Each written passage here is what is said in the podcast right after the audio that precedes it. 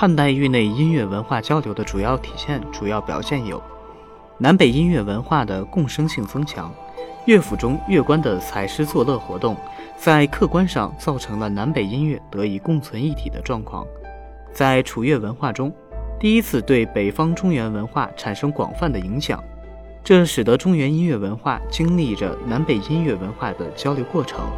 这主要是由于战乱局面而造成的北方人民的大量南迁，由此使得北方的民歌、鼓吹乐以及香河歌等艺术形式的南流，他们为南方民族音乐注入新的发展因素。不仅是在域内有音乐文化交流，通过古丝绸之路，我国与西域地区也有了音乐文化方面的交流。随着张骞通使西域，西亚音乐文化传入渐多。公元前一世纪，印度的佛教经中亚传入新疆地区；公元一世纪传入中国内地，佛教音乐也随之传入，